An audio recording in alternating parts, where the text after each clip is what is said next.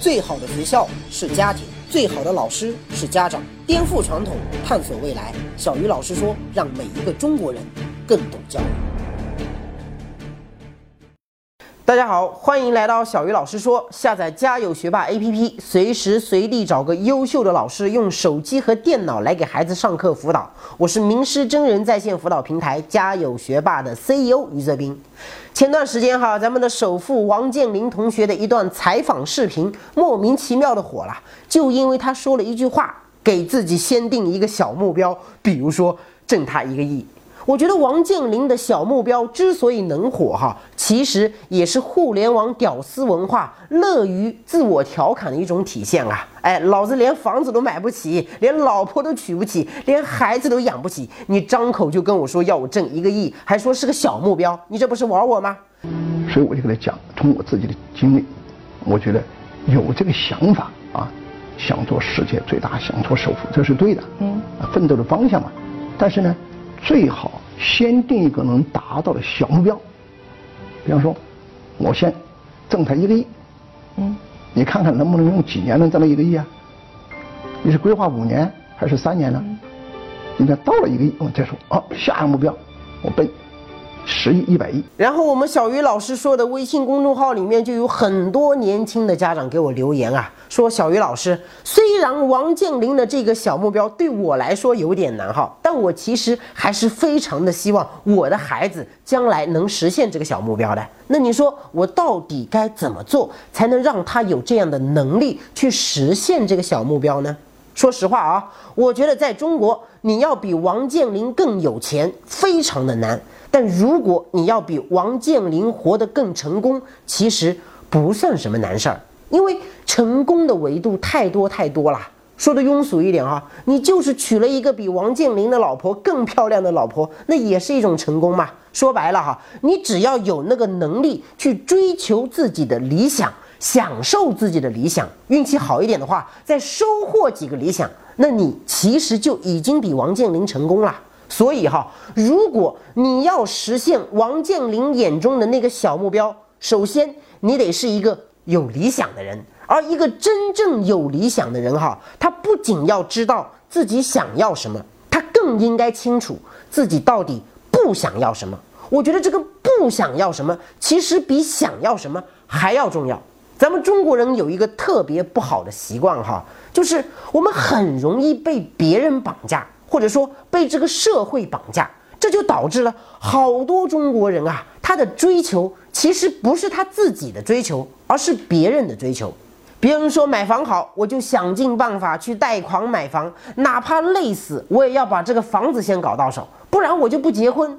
在国外有很多年轻人哈，结婚之前都是租房子了，因为完全没必要啊。租跟买有什么区别呢？你有地方住不就好了吗？事实上，哈，在中国有很多的城市，同样的钱如果拿来租的话，其实可以租一个更大、更好、更舒服的房子，而且生活压力也会低很多，因为银行按揭没有了嘛。至于落户啊，或者是小孩子读书啊，解决的办法有很多啊，不一定非要买房子的。可是咱们中国人就不愿意这样，哎，我宁愿住一个只有五十平的自己买的毛坯房，我宁愿每个月被那个该死的按揭压得喘不过气，我也坚决不要一个租来的一百平的精装修的豪华的房子。所以，好多外国人到了中国之后，哈，看到很多年轻人因为没有房子，他就不结婚，或者为了一套房子的首付，搭上爷爷奶奶、外公外婆，甚至是全家老小一辈子的积蓄，他就理解不了啊，有必要吗？如果说买房是刚需，那么你用半条命去买房，或许我们还能理解哈。可是。买车这个事情，你如果还要继续搭上另外半条命，那就完全让人摸不着头脑了呀。在国外哈，一般情况下，我有个一百万的存款，我可能哈会去买一个十万块钱的车，这是正常的，因为它就是个交通工具嘛。五十万的奔驰和二十万的大众，不管是性能还是动力，还是配置，还是安全系数，都是差不多的。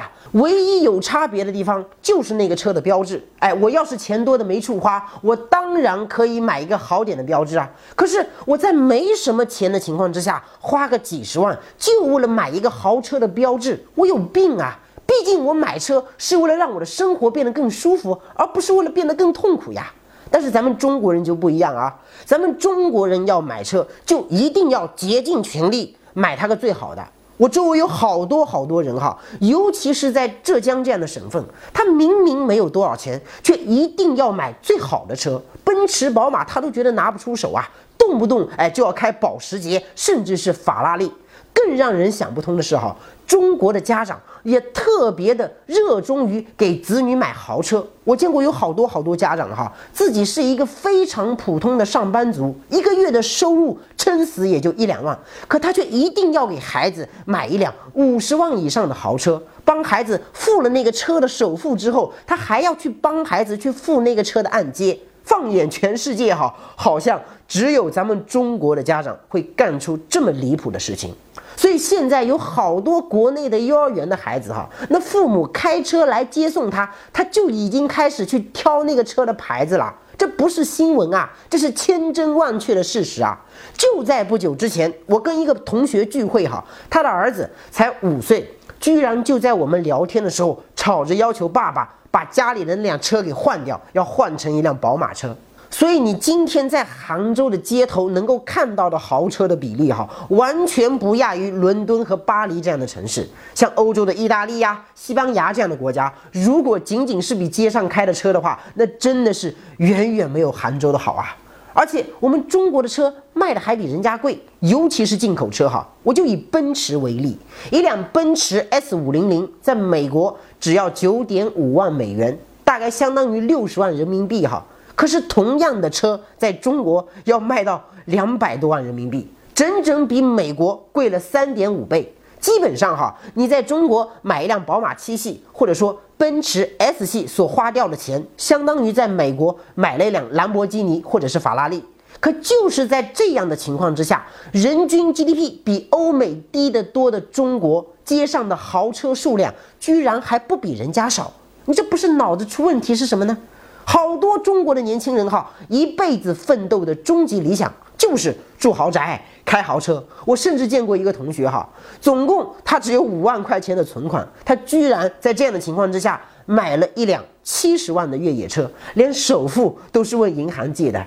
结果买了车之后，他其实连油费都承担不起啊，平时根本舍不得开，只有出去泡妞或者出去见亲戚朋友的时候才会开出来充充场面。而为了养活那辆所谓的豪车，他几乎付出了自己一个月百分之九十以上的收入。你如果看到他真实的生活状态，哈，你就会觉得他根本就是一个神经病啊！宁愿背地里活得像一条狗，也要在人前装得像土豪。而且像这样的中国人还有好多好多。所以到最后你会发现，哈，大部分的中国人都成了车子和房子的奴隶。我们奋斗了一辈子，其实都在为那些豪车的厂商和那些房地产的老板在打工啊！一个国家的人居然可以放箭到这种地步，那真的是非常少见的。学习更多教育的经典理论，探索更多有效的教育方法。赶紧加入小鱼老师说微信公众号，打开手机，在公众号或订阅号中搜索“小鱼老师说”，添加关注。这里是全球最大的华人家庭教育知识分享及在线实验平台，可以让你和十万中国精英家庭一起用数据颠覆传统，让我们的孩子跟世界接轨。小鱼老师说微信公众号，我在这里等着你。可我们为什么会变成这样？就因为这些东西在别人眼里是身份和地位的象征啊，因为大家都在追求啊，所以我就必须得有啊。你看啊，大部分中国人他去买一辆豪车或者去买一个十几万的 LV 包包，他其实不是买给自己的，他是为了买给别人看的。也就是说哈，今天大部分中国人在追求的东西，其实并不是自己发自内心的想要的东西。他的那些所谓的理想，都是给别人看的，或者说都是社会强加给他的。你比如说啊，小时候家长和老师要求我们好好读书，将来一定要考上名牌大学。但是考上名牌大学这个目标，其实不是我们自己给自己定的，那都是家长和老师给我们定的。而我们到底想要什么，我不知道。考上名牌大学之后，我将来要去干什么，我也不知道。而老师和家长之所以会希望我考上名牌大学，也不是他们发自内心的愿望，他们只不过是被这个社会、被所谓的国情给绑架了。没办法呀，你考不上名牌大学，你就没有好的工作，没有好的工作，你就没有好的日子。因为大家都这么说啊，所以我为了你好，我必须得这样要求你。你看啊，我们国家虽然有十四亿人口，但是真的在做自己的人其实非常非常的少，真的知道自己为什么而活的人那就更加更加的少。说白了哈，我们都在为别人而活，所以我们都活得特别特别的累。好多好多中国人哈，吃了一辈子的苦，就为了撑起一张面子。但面子是给谁看的呢？还不就是为了给别人看吗？有时候我就想不通哈，为什么我们一定要跟别人一样呢？为什么我们一定要按照别人制定的标准来活呢？所以，一个真正有理想的人，他一定不会是一个随波逐流的人。他不仅知道自己想要什么，他更清楚自己不想要什么。他不会轻易的被别人的价值观绑架，他只会不断的朝着自己内心认定的方向勇往直前。比如说啊，我大学里就曾经跟自己说过，我大学毕业之后有三件事情我是绝对绝对不会去做的。一，我坚决不会入党。我不入党，不是因为我觉得党员不好。我的外公就是一个非常善良、非常淳朴的好党员，我就特别的佩服他。我高中的时候其实就已经是入党积极分子了，而我之所以最后放弃入党，是因为我不想抱着一个功利的目的去做事。因为我发现我周围有好多好多的人哈，他们当初之所以选择入党，他们的父母之所以希望他们入党。并不是因为他们想要为人民服务，也不是因为他们想要去发扬党员的什么带头模范作用。他们入党更多的只是为了将来找工作的时候能够更方便，能够有更多的机会。当然啊，我不是说所有的党员都这样，但确实在中国像这样目的不纯的党员有很多。我记得当时老师把那个入党申请书发给我们的时候，要我们写那个入党申请的理由。我觉得。每一个人申请入党的理由应该是自己写的。这么神圣的时刻，我们应该说的是真话。可是，当我把我真实的入党申请理由写上去的时候，老师不让我写，他直接给我拿来了一段话。他说：“你把这段话原模原样的抄上去就可以了，这是流程。”可是我不想抄啊，我觉得入党的理由应该是自己写的，不是抄的。因为拒绝去抄那段话，所以我最终没有入党。虽然我周围有无数的人跟我说，呃，入党怎么怎么好，入党之后怎么怎么重要，你今天如果不入党，将来一定会后悔，等等等等。没错，我承认哈，入党有很多好处，我也特别敬重每一个党员，但这不代表所有好的东西我都要无条件的去接受。我只是希望我能够在做一件事情之前，先问问我自己，到底什么东西。是我真正想要的。我们中国人一直都缺少这种拒绝的能力，而你如果不懂得拒绝，你就会随波逐流。你随波逐流，就等于失去了理想。我不是一个党员又怎样？我一样爱我的国家，我一样可以为这个国家做出应有的贡献啊，活出属于我自己的精彩呀。而我大学毕业之后，坚决不想去做的第二件事情，是我坚决不会去国企和事业单位应聘。当时我们读大学的时候，哈，好多人都把考进国企和事业单位当成是最主要的一个人生目标，因为无数人在我们读书的时候就告诉我们啊，哎呀，去国企、央企多么多么好，去事业单位多么多么好，待遇高，没压力，还有面子。但这些东西都是别人给我们的，我们自己到底想要什么？我们有想过吗？我当时其实是这样想的哈，既然国企和事业单位都那么的好，那就留给那些没有理想、没本事的人去抢吧。老子有更高的追求，老子的目标是改变世界。什么国企、事业单位，我不喜欢，也没兴趣。而我大学毕业之后，坚决不想去做的第三件事情，是我坚决不会去考公务员。大家都知道哈，我是一个土生土长的农村的孩子，在中国。对于一个普通的农民来说，如果他们家的孩子能够考上公务员，那真的是一件特别光荣、特别值得骄傲的事情，简直可以说是光宗耀祖。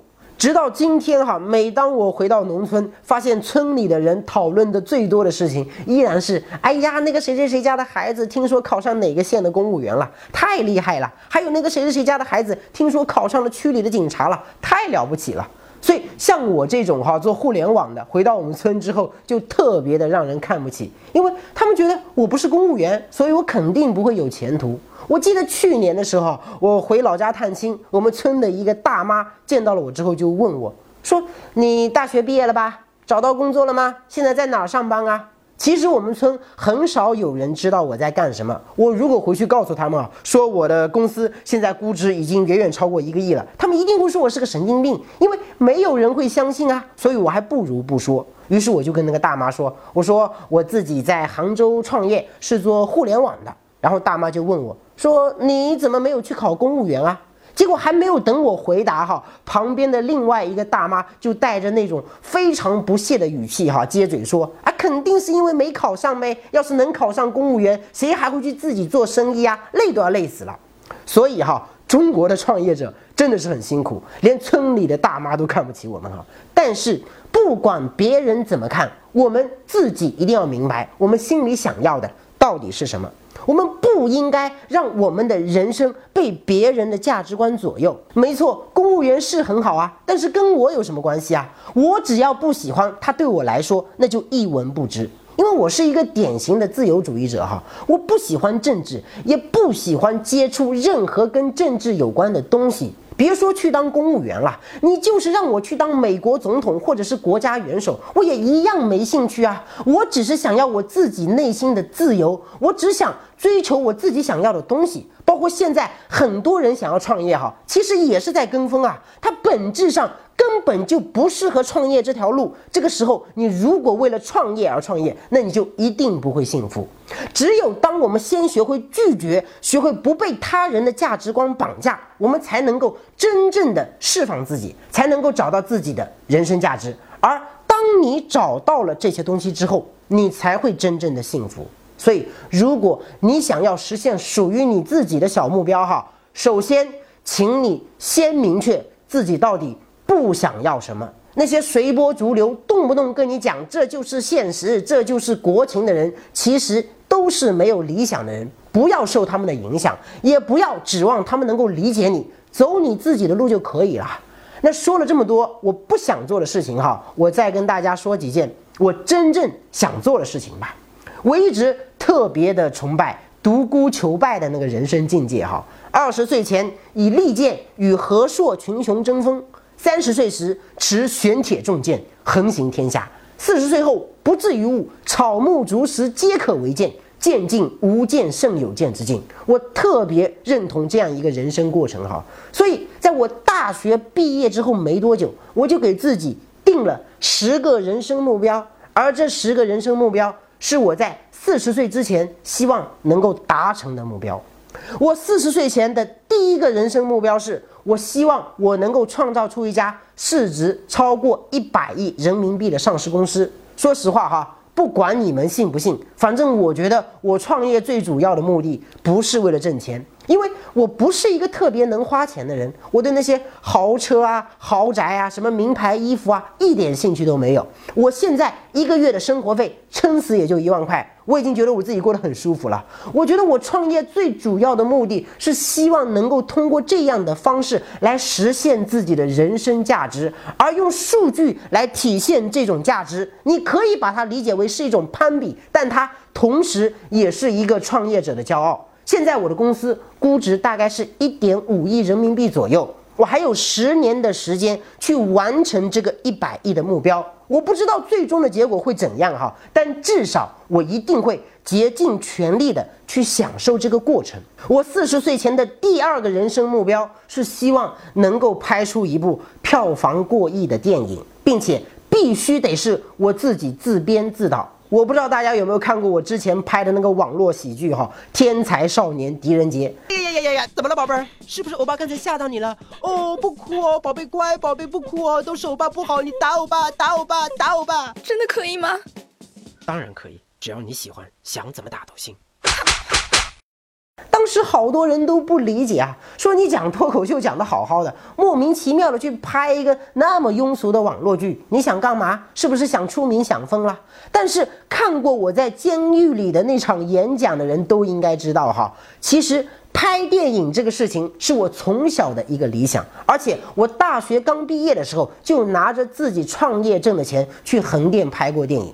虽然最后失败了哈，但我从来都没有放弃过。所以上次的天才少年狄仁杰其实只是一个开始，这个理想我已经提上日程了啊。那我四十岁前的第三个人生目标是希望能够让一百万人听到我的演讲。大家都知道啊。这个理想我其实已经提前实现了，因为如果按照人头来计算的话，在网上听过我演讲的人哈，其实已经远远超过一百万了。当当是我在浙江省卫广所的那场演讲，全网总点击量就超过了三百万。所以我要感谢大家的支持哈，正是因为有了你们，我的这个目标才能够提前实现。我四十岁前的第四个人生目标是希望我写的书。总销量能够突破一百万册。我之前写的那个《再见中国式家长》哈，出版之后卖的还不错，但是离一百万册的这个目标还是有一定的距离的。因为最近这几年我比较忙，所以没有时间出书。但是等到我稍微空一点哈，我相信这个目标我一定能够实现。而我四十岁前的第五个人生目标是希望能够到世界的一百个不同的国家去旅游。截止目前为止，哈，我去过的国家总共有大概二十多个吧。再给我几年的时间，我相信我有能力把它完成。我四十岁前的第六个人生目标是希望能出一张我个人的音乐专辑，专辑里的每一首歌必须得是我自己作词、自己作曲，然后自己演唱。我其实高中的时候就写过不少歌哈。我当年谈恋爱的时候，为我的初恋女友写的一首歌，当时在我们学校传唱度还挺高的。